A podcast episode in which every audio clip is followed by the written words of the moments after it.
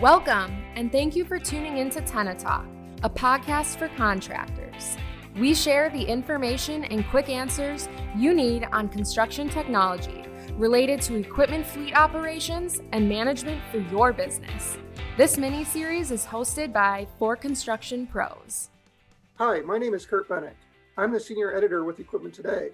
Today we will be discussing the best practices for telematics installations. My guest today include James House, VP of Implementation for Tenna, and Pat LaRue, Project Manager at Severino Trucking. James has a decade of experience in the construction tech space, leading IT and Internet of Things projects. He has vast experience with telematics installations for contractor customers. Pat has 10 years of experience managing survey equipment and machine control for large equipment, and he has a passion for implementing technology into businesses. Today, they'll discuss best practices based on their experiences and lessons learned installing thousands of telematic data trackers. Pat, I would like to start off by asking you a basic question. Why do contractors care about this topic? Contractors care about this topic because we need things to be as simple as possible. We live very busy schedules, very full schedules. So getting back to the task at hand, which is building the road or the commercial site or whatever we may be building is really the critical path. And these tools are set to help supplement us. So they need to be easy, intuitive, and quick. They cannot add a bunch of extra steps, otherwise, it's taking us away from what we are specialized in. And I think that's where some of these systems fall short, is they don't focus on that. They almost create systems where you have to hire in other people sometimes versus making it quick and easy that you can take an owner operator and supplement their daily tasks. James, can you add to those comments? Yeah, for sure. At the end of the day, contractors want to know that the, the systems they're putting in place are worth their time and their money and their investment. So uh, they're spending money on these systems uh, that are intended to improve their operations and getting the implementations off on the right foot is, is really key to making sure that you're successful in that rollout getting the kind of customer buy-in, getting everybody on board with what the new SOPs are and rolling that all in really helps you manifest the value that you're looking for from the business owner's perspective and also for everybody along the way. The, the field is the heart of any construction outfit.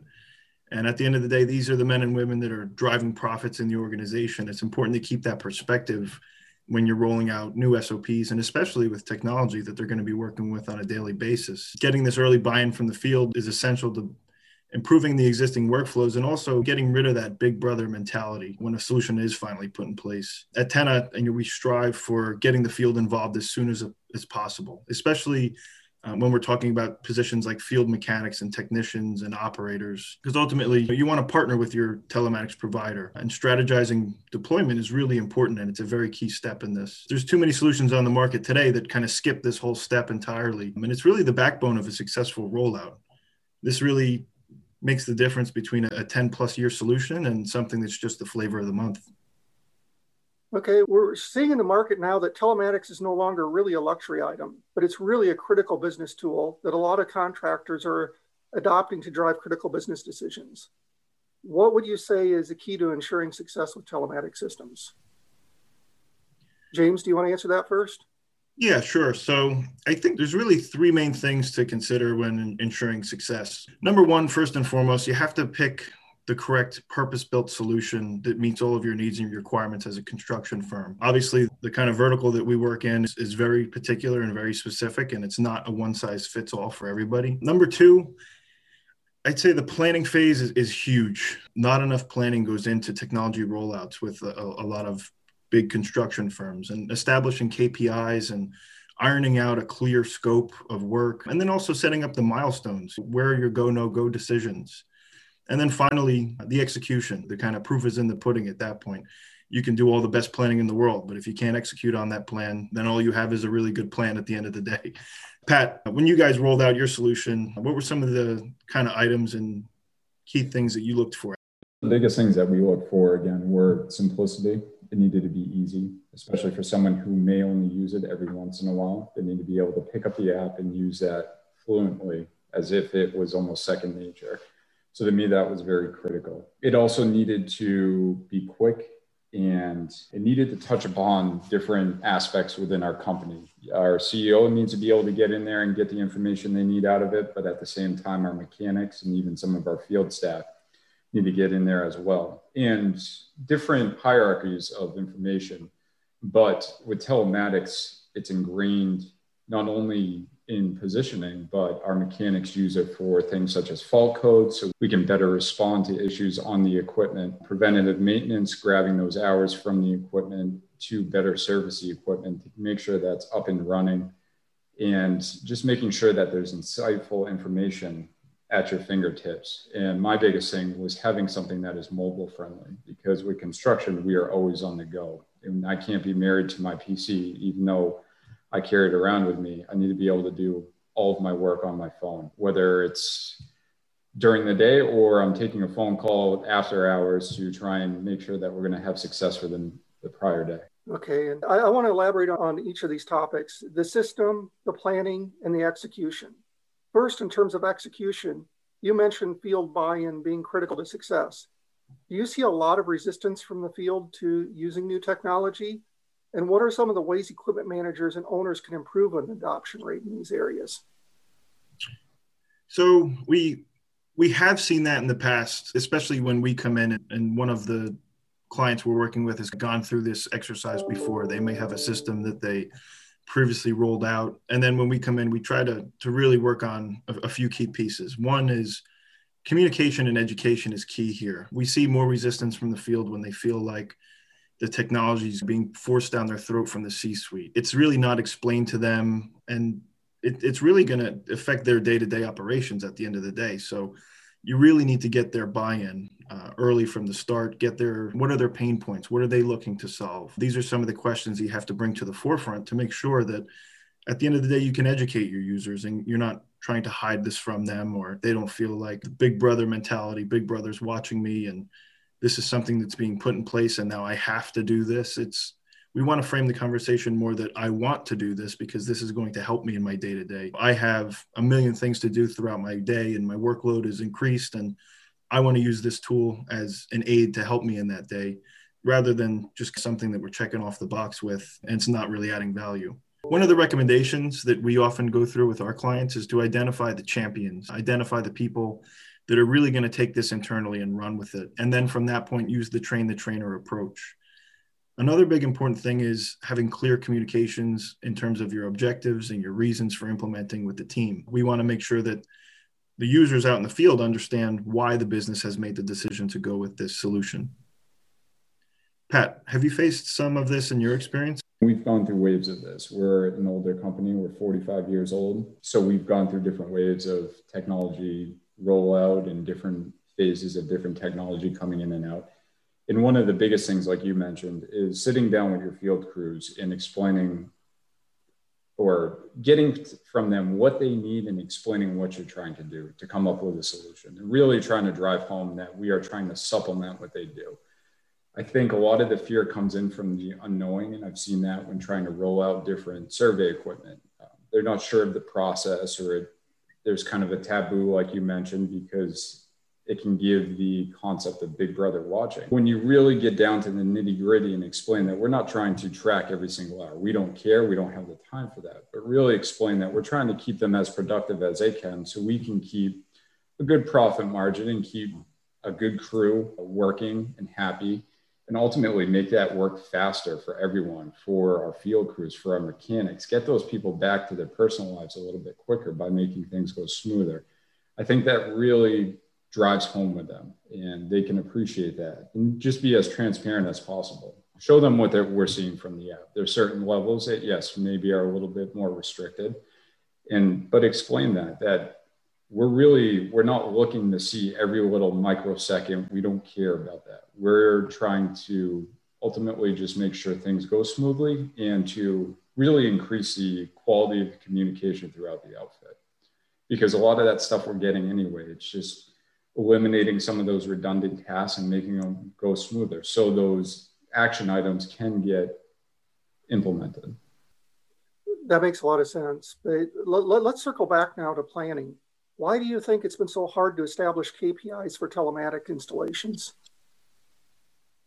So I think in my experience, technology for contractors is, is just a different ecosystem than they've been typically dealing with. Oftentimes they're unsure of you know how to establish a good kpi in this area. We find that a, a lot of customers when they first come and, and, join the platform say i want all my devices installed by this date. And it's a very contractor like mentality of i have a problem let's put time money and resources to it and then there's a final endpoint here and that's the solution and it goes in place and it just works. So what we do is we we try to work with our customers to iron out specific attainable goals of the telematics rollout. A good place to start with figuring out what are your kpis and, and what are you trying to actually do with a, a full rollout of the system is look at where you're bleeding cash now um, what are the areas that we need to improve now that require 10 or 15 phone calls or emails back and forth and that whole workflow? What does that look like? That's a really good place to start with KPIs. Another good place to look is your current SOPs. Where are they clunky? Where can you increase efficiency? Like I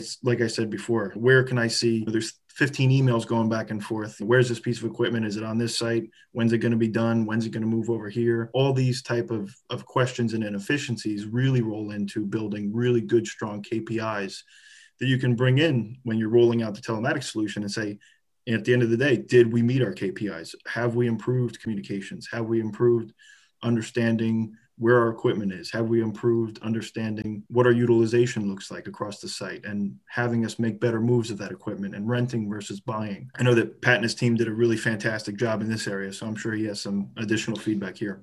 Yeah this was a this was a big one for us. We started probably mid June really trying to hit this hard. And my goal was actually to try and get it done before my wedding because I had a lot of things that we were balancing out, going back to the personal life, getting back to your personal life. But and we just about hit that goal. And I explained to my crews why we needed to get this information out there. We started with the low hanging fruit, the OEM products that Tenna supports. That was very easy because that was more of a flip of the switch. And those are very crucial for us because those were our bigger assets, our heavy iron that gets used constantly. And we're getting those richer data sets, the fault codes in the fuel back to the office and the location of where those are and for billable hours.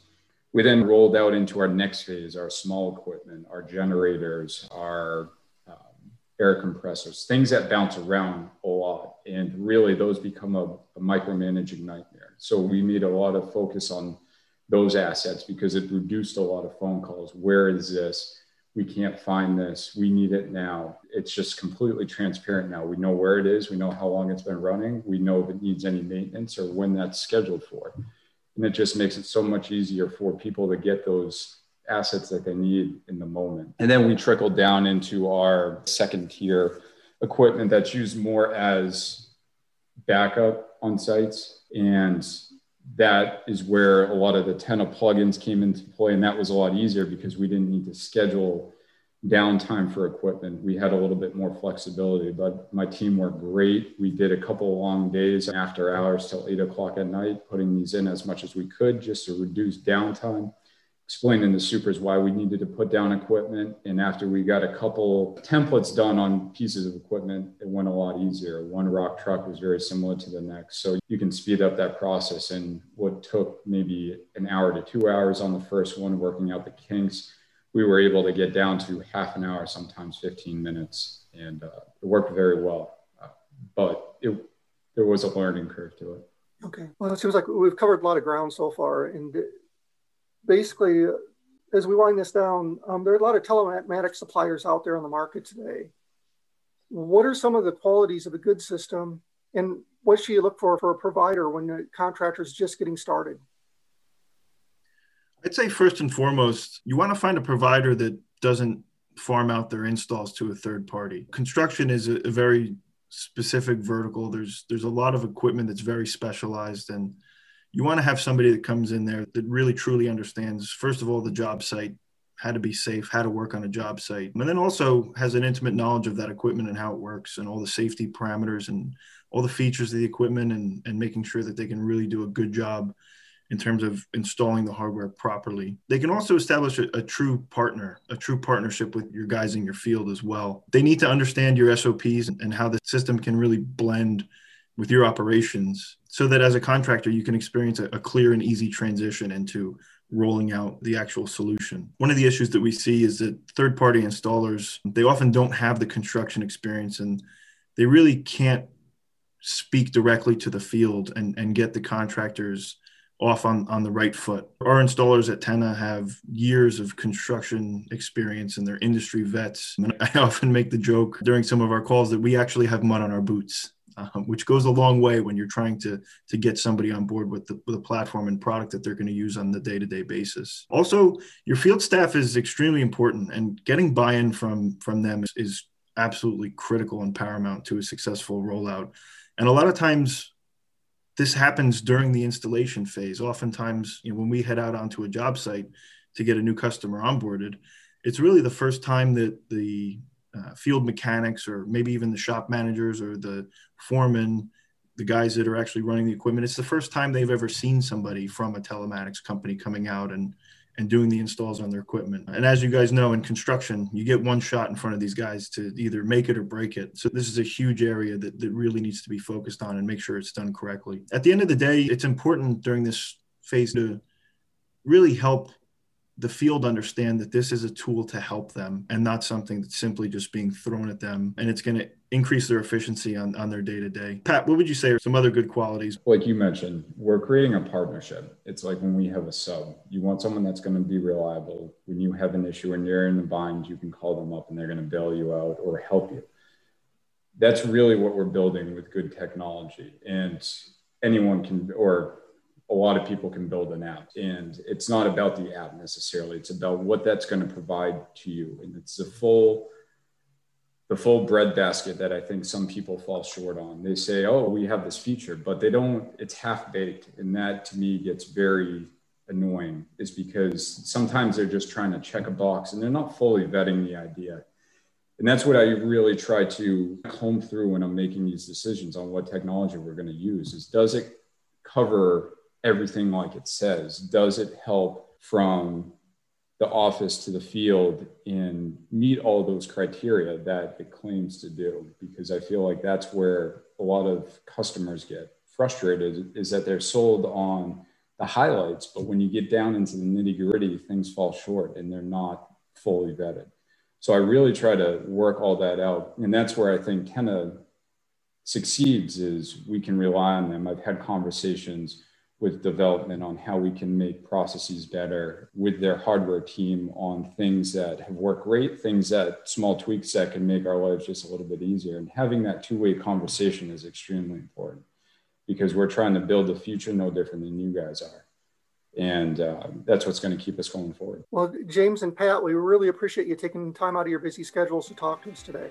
Absolutely. Thank you very much, Curt. It's uh, it's been a pleasure being on here. Pat, as, as always, good seeing awesome. you. Awesome. This has been fantastic. You Thank you for your time. Thanks for listening to Tenna Talk. If you enjoyed this episode, visit our website at www.tenna.com to learn how you can know more, control more, and make more with your mixed fleet assets. Join us again next time. Bye bye.